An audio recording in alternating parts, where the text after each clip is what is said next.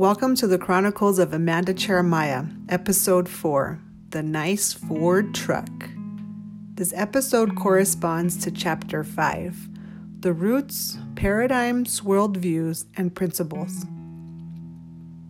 These chapters are jam packed with profound statements relating to indigenous epistemologies, worldviews, paradigms, methodologies, and holistic approaches to understanding the world around us. In chapter 5, this passage resonated with me, which can be found on pages 56 and 57. Quote Indigenous worldviews provide a foundation for indigenous methodologies. A worldview is an intimate belief system that connects indigenous people to identify knowledge and practices. Indigenous peoples' worldviews are rooted in ancestral and sacred knowledge passed through oral traditions from one generation to the next. It is how we see the world. It is the inner lens from which we look upon the world. Indigenous peoples' worldviews are rooted in traditions, land, language, religion, and culture. I'll read that passage one more time.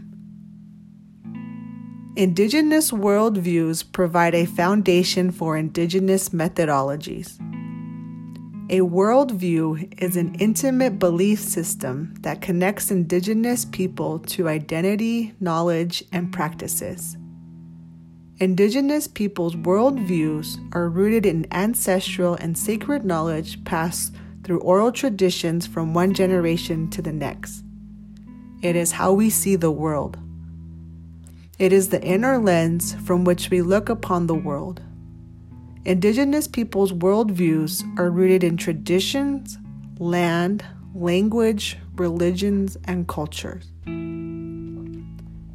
From this passage, Absolon's quote, indigenous worldviews comprises of traditions, land, language, religions, and culture. My response is what if indigenous worldviews also incorporates Western religion and epistemologies? When I was a sophomore in college, I became a born again Christian. Yes, I'm part of a quote, Western religion. However, becoming a Christian completely transformed my life. I do not live a quote, compartmentalized life as described by Raven in this chapter. I honor the Lord for all that He does in my life. Because I am a Christian, I'm not less native or denounce my ancestral ties to my people at the Pueblo of Laguna. I have deep respect for those that have come before me, my ancestors, and I deeply understand the holistic and interconnectedness of relationships. Delving into religion is beyond the scope of this reflection, and most appropriately should be discussed one on one. As Absolon argues, my worldview shapes my search and methodology. My worldview is shaped by Western religion coupled with indigenous ways of knowing. My narrative varies from the stories included by Absolon because scholars seem to denounce Western religion and describe two dichotomous worldviews Western and indigenous.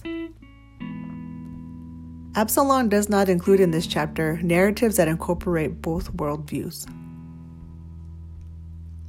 Western knowledge and indigenous knowledge, this binary always seems to be at war with one another. In my future dissertation, I need to figure out a way how to communicate both spheres I dwell within. The indigenous Western knowledge. I don't know what to call it yet. that sounds kind of cheesy.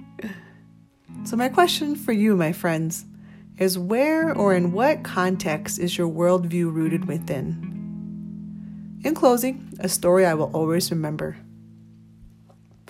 One summer, I heard an Indigenous man share his perspective about the life we live in today.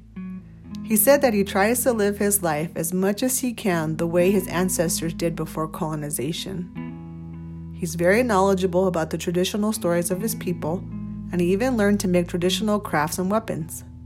He passes on that knowledge to his community, and he also said that he does not celebrate any holidays like Christmas.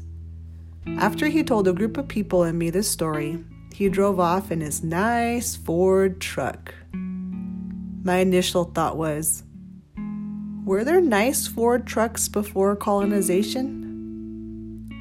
You answer that question. We evolve, our people evolve, our environments and our learning systems evolve. I need to figure out how I'm changing and going to adapt in this evolving academy.